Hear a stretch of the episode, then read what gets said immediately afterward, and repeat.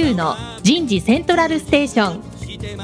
最新の人事情報プラットフォーム番組。日本最大級の人事エグゼクティブクラスのコンソーシアムの代表を務めシンガーソングライターとしても活躍する楠田優が有名企業の人事や人事をサポートする企業の方をゲストに迎えて第4次産業革命時代に我が国の人事がなすべきことを模索しながら情報提供していきます。この番組は株式会社アイプラグ。タレンタ株式会社。株式会社ファーストキャリア。株式会社 AW ステージの提供でお送りいたします。日本の未来は明るいと思うなら。楠田優の人事セントラルステーション。最新の人事情報プラットフォーム番組パーソナリティの楠田優です。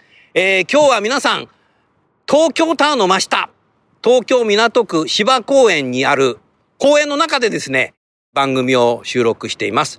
新型コロナウイルスということでですね、3密にならないように公園でみんな離れてですね、えーやっています。誰もいませんけども、時々ヘリコプターが飛んできたりとか、カラスがいたり鳥がいたりですね、今日はすごく晴れていて気持ちいいんですけども、えーいろんな音が入るかと思いますけども、番組を進めていきたいと思います。田村彩の健康ポイント。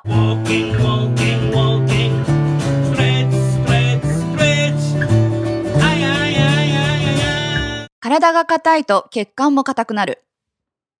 体が硬い人は血管も硬いということが最新の研究結果で明らかになっています。特に中高年層の場合、体が硬い人ほど動脈硬化が進んでいることが分かったそうです。またその研究では、ストレッチで体を柔らかくすると動脈硬化が改善することも報告されています。体が硬いと血管も硬くなる。今日のテーマはテレワークの課題と軽い運動の勧めになります。早速ですが、ゲストの方をご紹介いたしましょう。株式会社 AW ステージ代表取締役社長の田村彩さんです。田村さんどうぞよろしくお願いします。よろしくお願いします。彩さんさ、はい。気持ちよくない？ここ。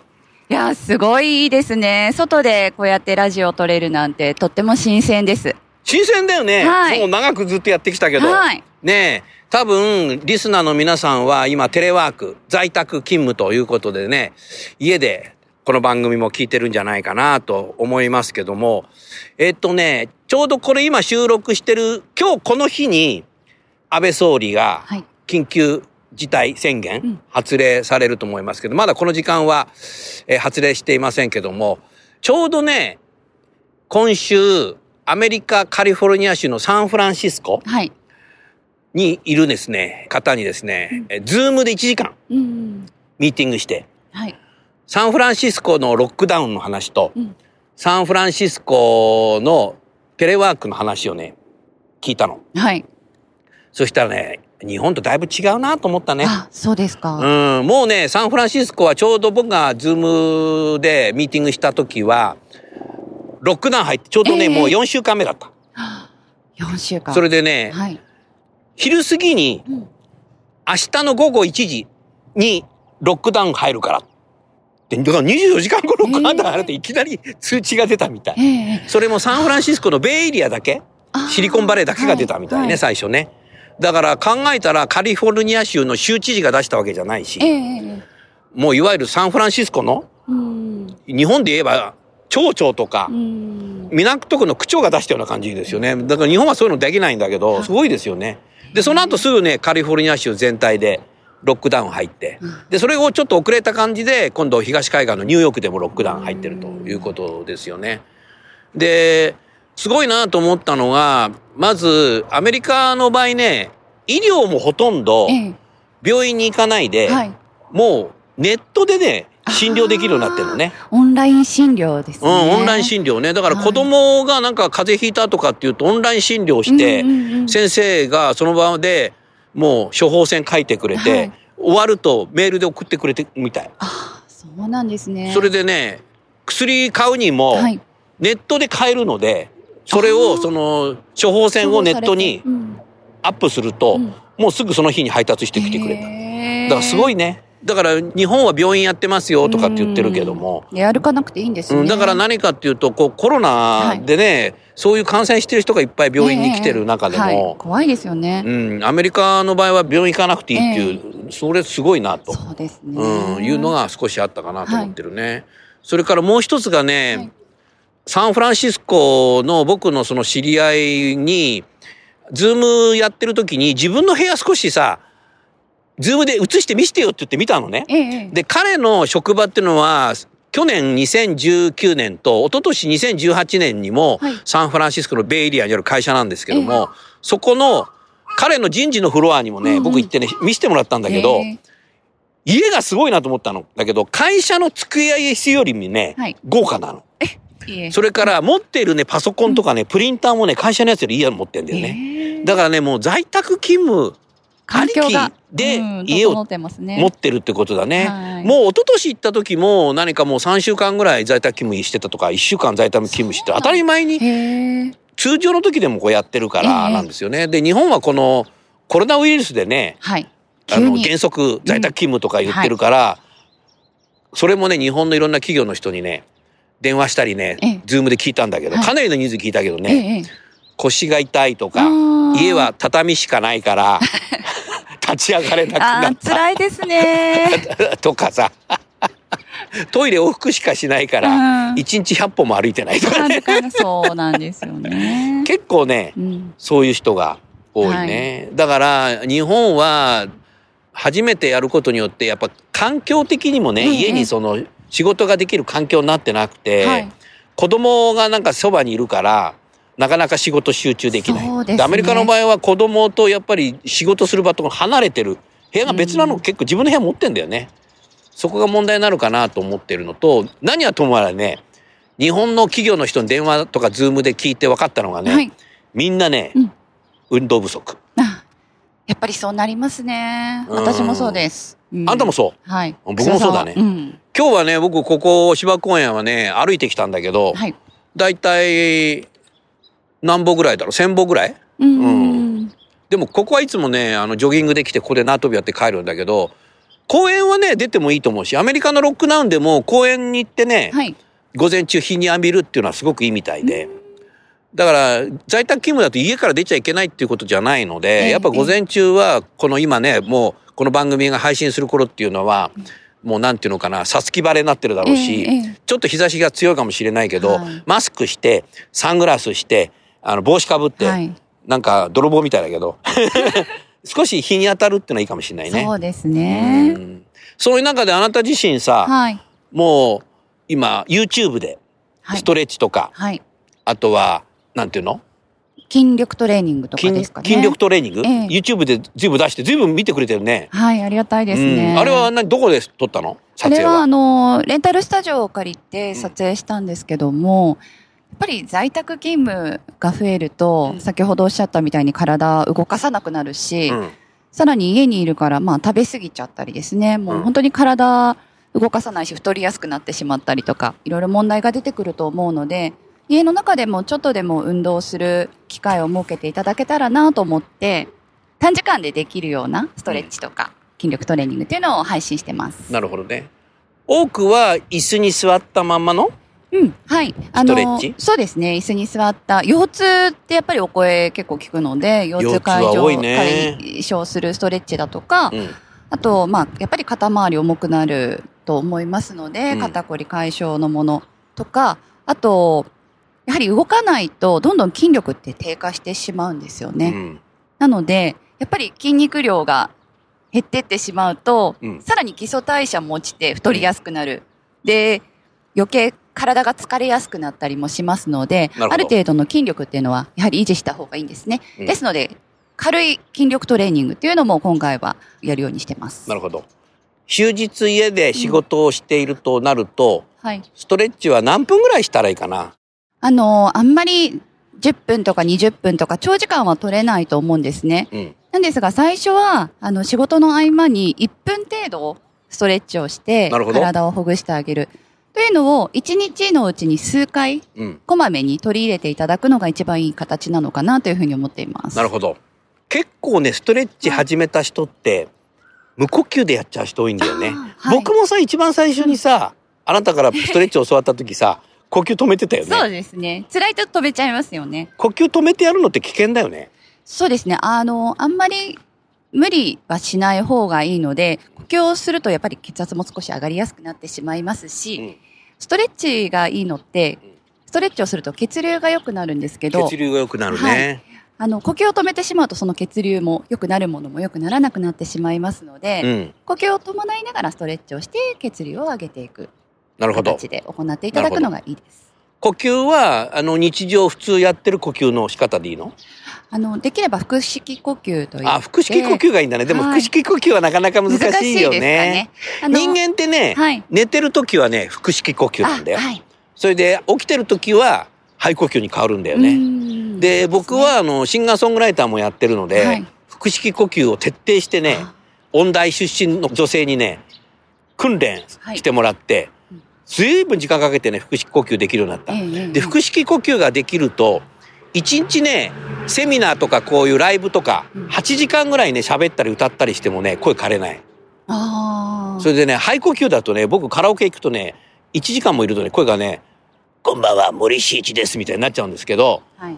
腹式呼吸覚えると、ずっと喋れるのえで、ねだから僕はラジオの仕事はいだとか、うん今はテレビの仕事もやってるし、それからもう一つセミナーの仕事もあるのーそうで、ですよね。もう一日中喋っててもね、声が枯れない。だから、腹式呼吸ができない人は、一回寝て、ベッドに横になってやってる呼吸をそのまま意識して起きてやるっていう練習するといいかもしれないね。うーんそうですね。もう家にいると結構時間があるので、はい。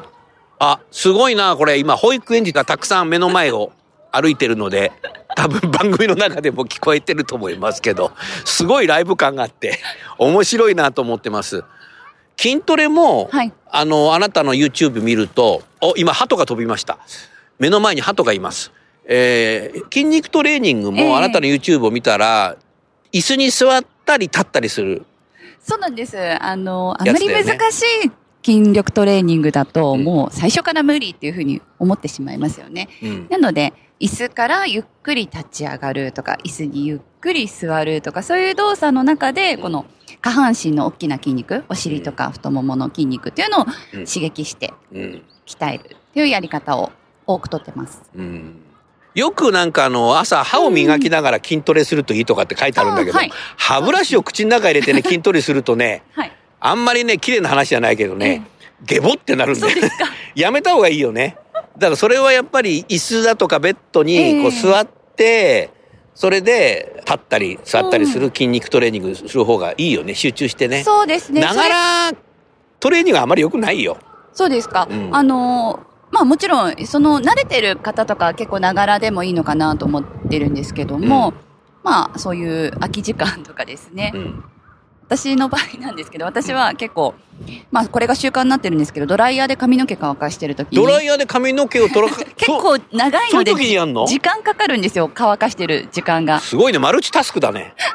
そうか。なので、そういう時にちょっと運動してます。もう慣れてる人はそれでいいんだけど、うんでも素人初めてやるときはあんま危険だよね、うん集中してやった方がいいね。ああそうですね、うんしっかりやるんだったら集中してそのある筋肉に意識を向けながらやると、うんより効果も現れるのかなと思います、朝起きた時やるといいかもしれないね。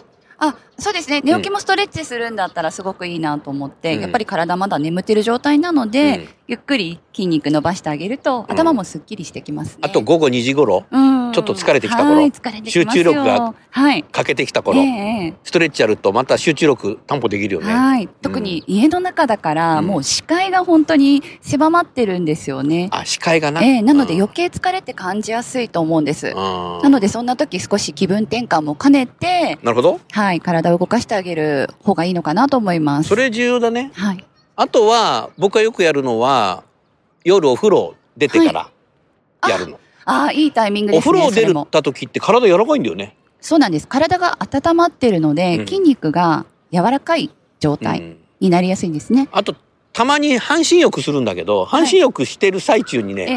風呂の中でやる。ああ、いいですね。それいいのかな足を動かしたりですか？うん？足を動かした足、り。足とかね。そうそうそうえそうそう。狭いからそんなにね、うん大きなことはできないんだけど。首回すだけでもあ違いますし、ね。そうそうそうそう、ちょっとやるだけでね。はいやっぱそういうのを習慣化させないとダメだね。そうですね。うん。やっぱり運動しない人って、運動しようと思うと、うんは大変だから無理ってすぐ思ってできなくなっちゃうんですけど、うん本当にちょっとした時間、うん1分でもいいし、なんなら10秒でもいいし、ちょっと体を動かす、筋肉を動かしてあげるという意識を持つだけでも違うのかなと思います。そうだね。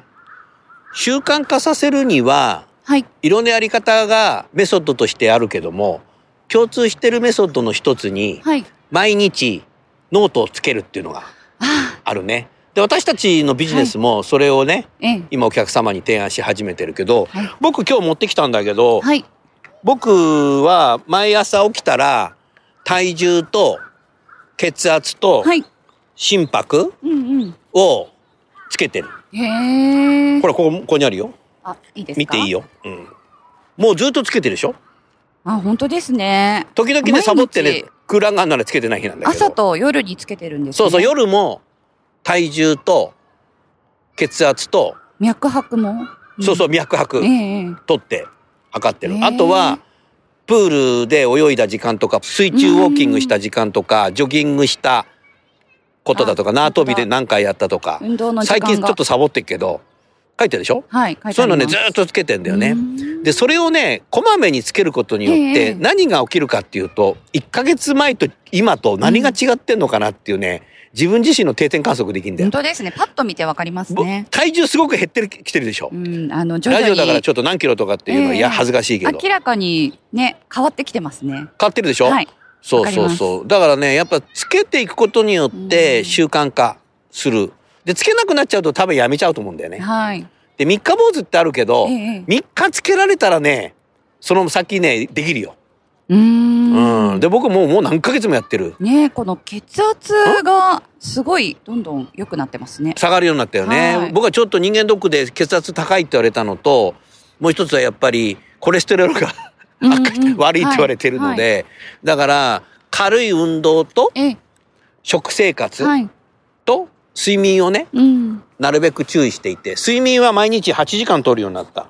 もう今から6年前まではあの2時間とか3時間の睡眠で、俺は死なないとかって言ってたんだけど、はいあの人間ドック行ったら医者に死ぬとかって言われたんで、いや、それやばいなと思って、今は8時間。ゆうべも8時間寝てきたしああ、ね。そうですか。うん。だから軽い運動は絶対やってる。でも、1日7000歩はね、毎日歩いているかな。でも、は今外出禁止になったので、今後どうしようかなと思ったんだけど、そうですね。まあアメリカのロックダウンでも外出してみんな散歩とか公園でね、運動とかやってるので、ええ僕もちょっとそうしようかなと思ってるんですよね。ん。先週ね、シンガポールの人と電話で話したんで、あなたも知っている、はいある企業のシンガポール現地法人の社長。ね。知ってますよね、はいで、彼と電話したらね、シンガポールはね、え一切外出禁止なんだって。で、外出するとね、逮捕されちゃうんだって。厳しい。まあね、警察国家なのかな、ええよくわからないけど、それで、海外の人はもうビザも取り上げられちゃうみたいなのね、うんすごい厳しい。それで、無作為にね、はい保健所から電話かかってくんだって。それ、で、えー今、家の中をスマホで映像を撮影して、うんそれを送れって言うんだ。で、家族もいるんだったら送れって言うんだって。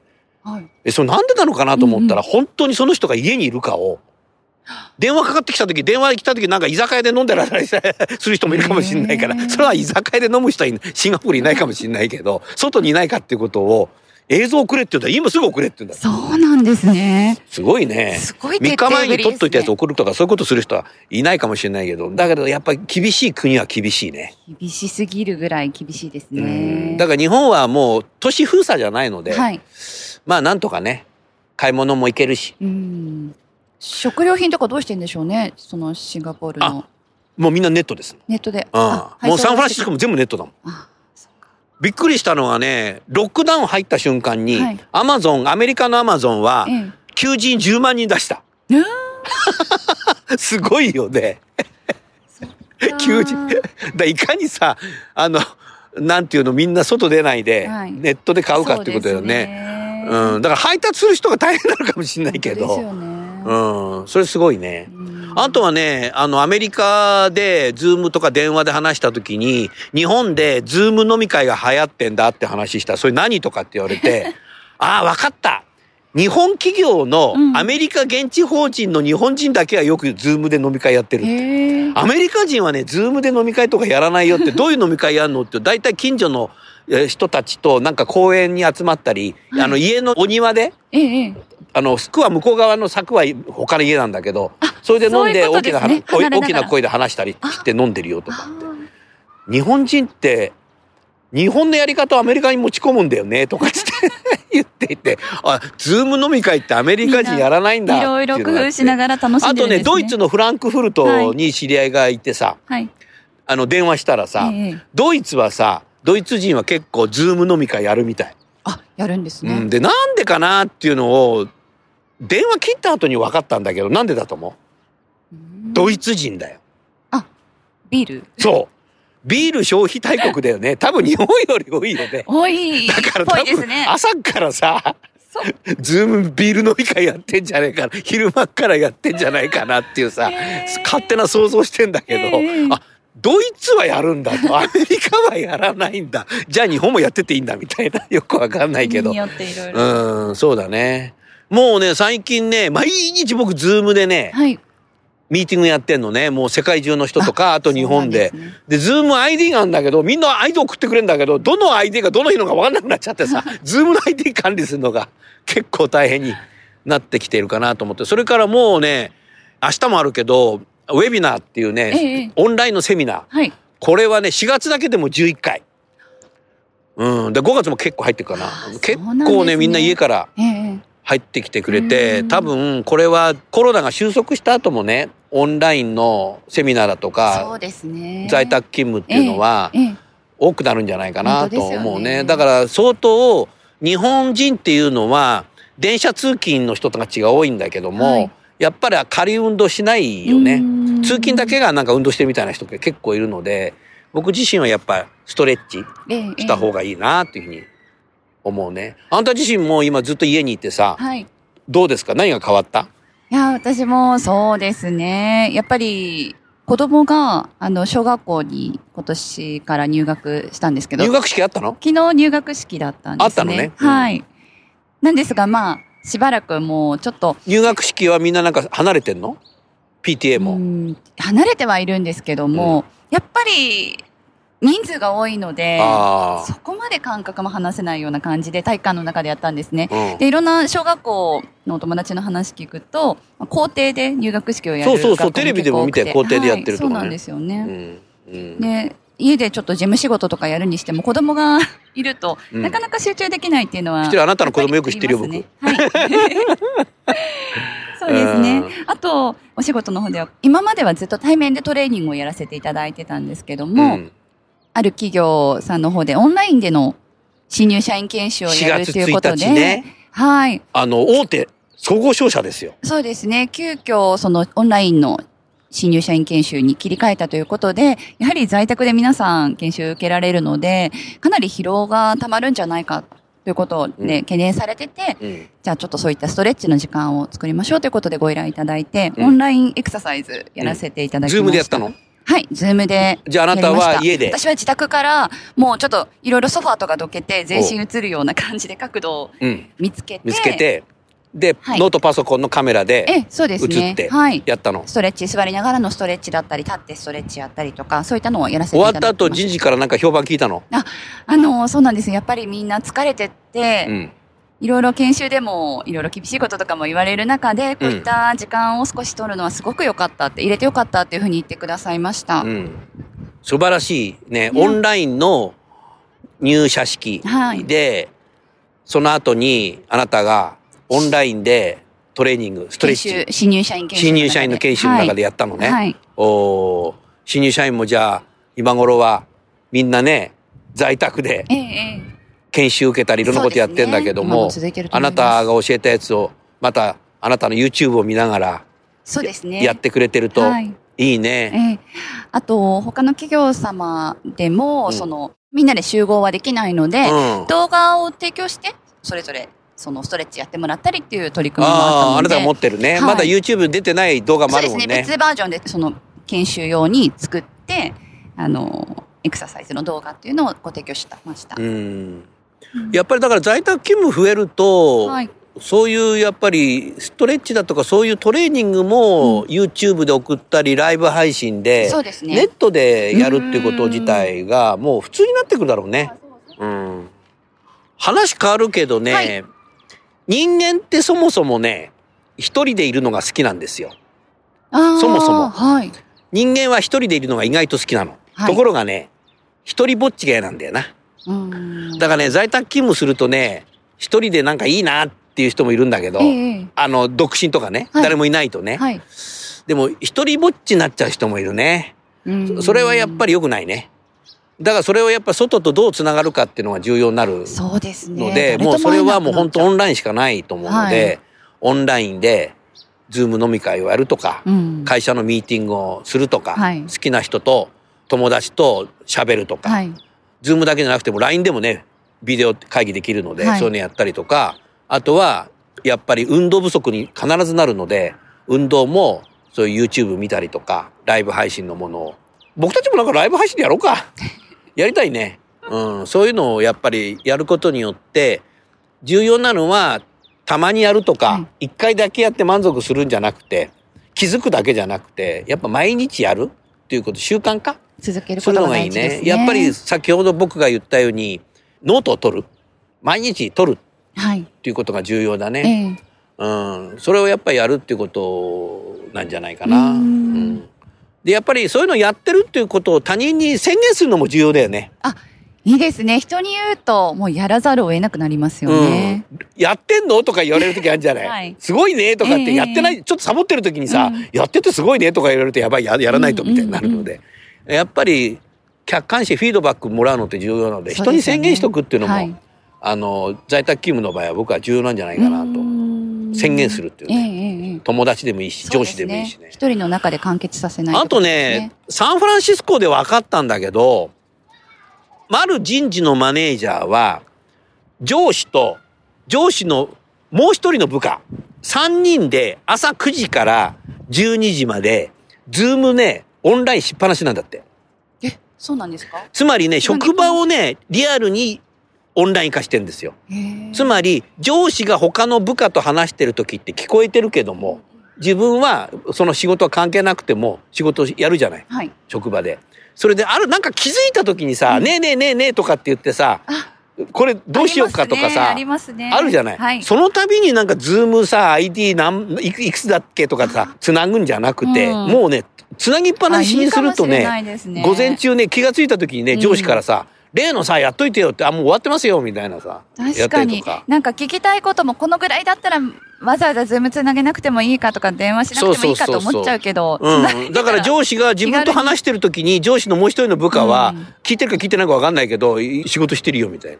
だ職場ってそういう環境じゃない。確かにそうです、それをね、毎日午前中やってるってよ、今。へえすごい。すごいいね。はい。だからね、ズームの回線が大変な、ズームっていうインターネットの回線が大変になるんだろうけど、アメ緊リカ張感もありますね。ん？緊張感がありますね、うん。で、昨日たまたまね、僕の知ってるさ、僕バンドやっててさ、僕のドラマー知ってるでしょ？はい。ドラムのやつとずっと電話してたんだけど、彼もね、そういうのやってるって。あそうなんですか、うん、なんかね、半日ぐらいね、ズームつけっぱなしなんだって。うん。仕事仲間と。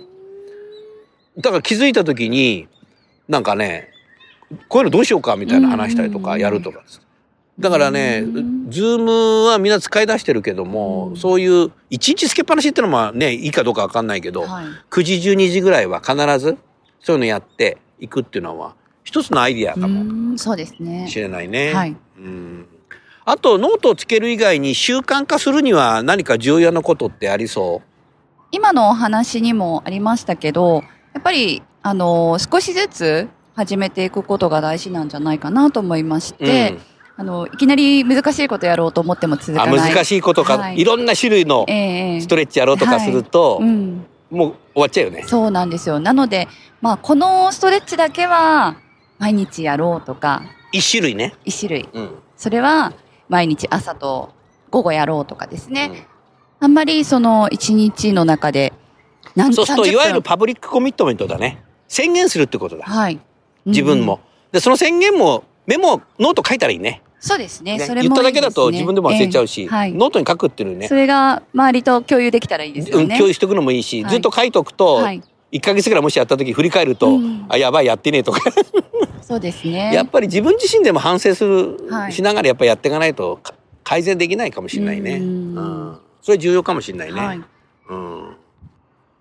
お、なんか、公園の中に保育園児がいっぱい来て、でもこの辺の保育園の一人でこんな大きな公園があって、気持ちいいね。ねいいですね。時間帯的に子供たちが来る時間ですね、うん。羨ましいね。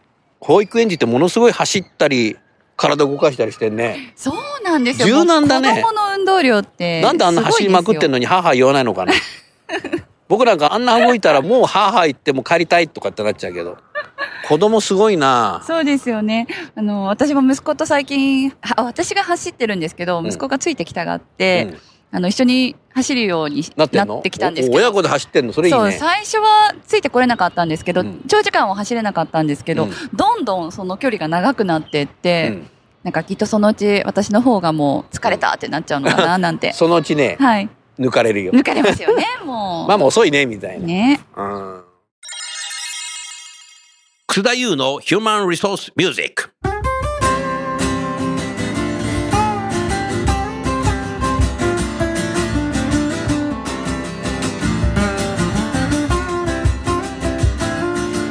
今日お送りする曲は Way Way Way。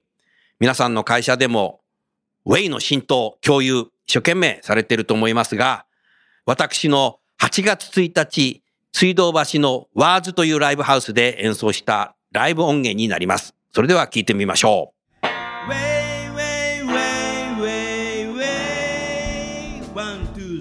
はい。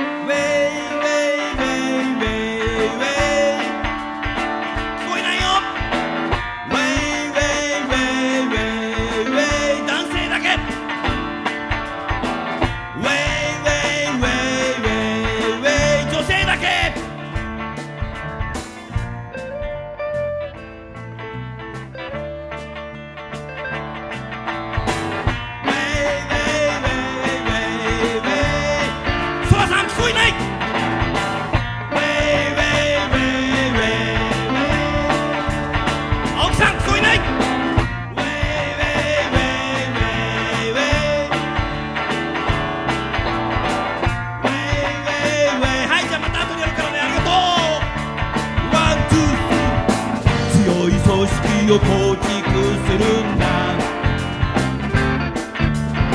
人と組織を結びエンゲージメントを高める。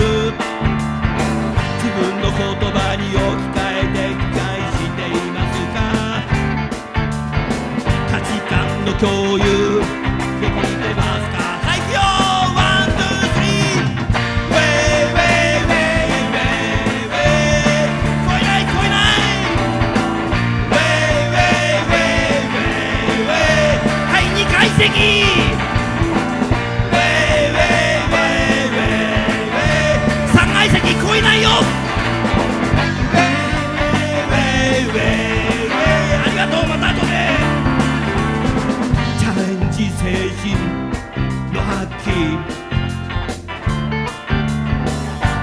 満足の行動。人間の尊重。社会に貢献。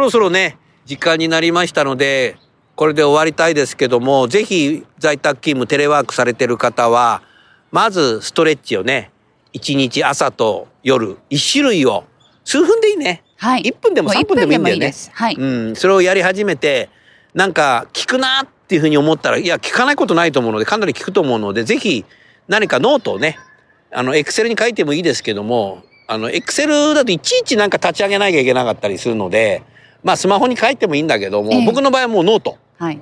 ノートにつけてんだよね。うん、ノートにつけていますので、あとは高齢者だったら血圧測ってみたりとかう、ん体重測ってみたりっていうのも含めて、はい。やるといいね。あのね、ある方が人事の方ですよ。関西の方だけども、テレワーク2週間やったらはい2キロ太っちゃったとか。ああ、そう。全然外出ないで。2週間で2キロ。ガツガツ食ってたみたいき。ついですね。食ってすぐ寝てたみたい。あ僕の昔みたいだね。僕の4年前だね。4年前は夜中の2時にあの焼肉を一人で食べて帰ってきて寝てたという。危険ですね、それは。ブクブク太ってったっていうのがあったけども、それと同じですよね。そうなっちゃうんだよね。なのでもう意識的にそこら辺は食べ物ね、食べる量を減らすだとか、それか運動量、まあ、腸肥量を上げるとかしていかないと、うんもう本当にメタボに近づいていっちゃいますようね。ん体重ってあんまり測ったことない人は増えてってんのが多分分かんないと思うので、え。体重体重朝と晩つけることにするとね食生活ね控えたり、うんで僕の場合もう夕方5時とか6時に夕食食べちゃうので今は。うん昔ははい11時とかに食べて、早いねよ夜中の11時とか食べてたけど、ええもう夕食食べてから6時間ぐらい起きてからああ、すごい。5時間ぐらい起きてその後寝るからね。そうですうん、か。だからやっぱそういうこと自体も自分を改善しようっていうふうにデータつけていくと、ええ、数字つけていくとやると思うので、そうですね。そういうこともうん。やっていただけるとはい。いいかなっていう。ねで、外にもし出れるんだったら、やっぱりウォーキングとかして、ね、ねあの、いただきたいですね。で、うんウォーキングするときもそんなに、あの、ゆっくりとかお散歩程度じゃなくて、少し息が弾む程度に早歩きしてみたり、歩幅ちょっと大きく歩いてみたりっていう、運動っていう意味でのウォーキングをしていただければいいなと思います。うんあのね、ウォーキングもするし、僕は軽くジョギングもするんだけども、今は縄跳びも、はい。毎日ちょっとできてないけど、縄跳び買ってやってんだよいい。ですね。でね、有酸素運動って、はいジョギングよりも縄跳びの方うがん。いいんだよね。縄跳びきついんですよね。きついあのね、中学卒業以来ね、はい。今66だけど、ええ。縄跳び始めたんだけど、最初やった時ね、はい50回できなかったもん。いやー、50回。50回できないよいや、無理ですよ、きっと。だから今は50回を2セットあ、すごいですね。やってんだけど、結構息が上がりますよね。結構きついそうですよね。結構きついですうんよね。結構きついね。それで縄跳びは重要なのはコンクリートの上で縄跳びやるのはすごく危険。ああ、あの、膝とか痛めちゃうんですかね。痛めちゃうんだよね。えだから公園で、今ほらここ芝公園だけどほらここ下コンクリートじゃないじゃない。僕はいつもここでね縄跳びやってんの。あ、今日も縄跳び持ってきたけどね。うん。だからやっぱりそういう今までやったことないお金のかからないジョギングとかいいですね。ウォーキングとかストレッチとかうん。縄跳びなんか安いもんだよ。そうですうね。ん。100均でも売ってるよ。あ、売ってます、売ってます。あと、家の中でも実は有酸素運動ってできて、家の中で何やんの？あの、もも上げっもも上げていうのがあって、もう本当にその場で足踏みをしていただくような感じで、ももをうん。おへそ近くまで高く上げながら足踏みをその場でするんですね。おおこれちょっと番組やりながらやってみたい。続けると結構いい運動になるんです。あもちろん呼吸をしながらですね。うん。なので在宅勤務の合間とかにもできると思います。なるほど。それはおすすめだね。さあ、それじゃあちょうど時間になりましたので、えーこれで番組を終わりたいと思います。今日は東京港区の東京タワーの目の前の芝公園の中からですね、番組をお送りいたしました。株式会社 AW ステージ代表取締役社長の田村彩さんどうもありがとうございまありした。がとうございました。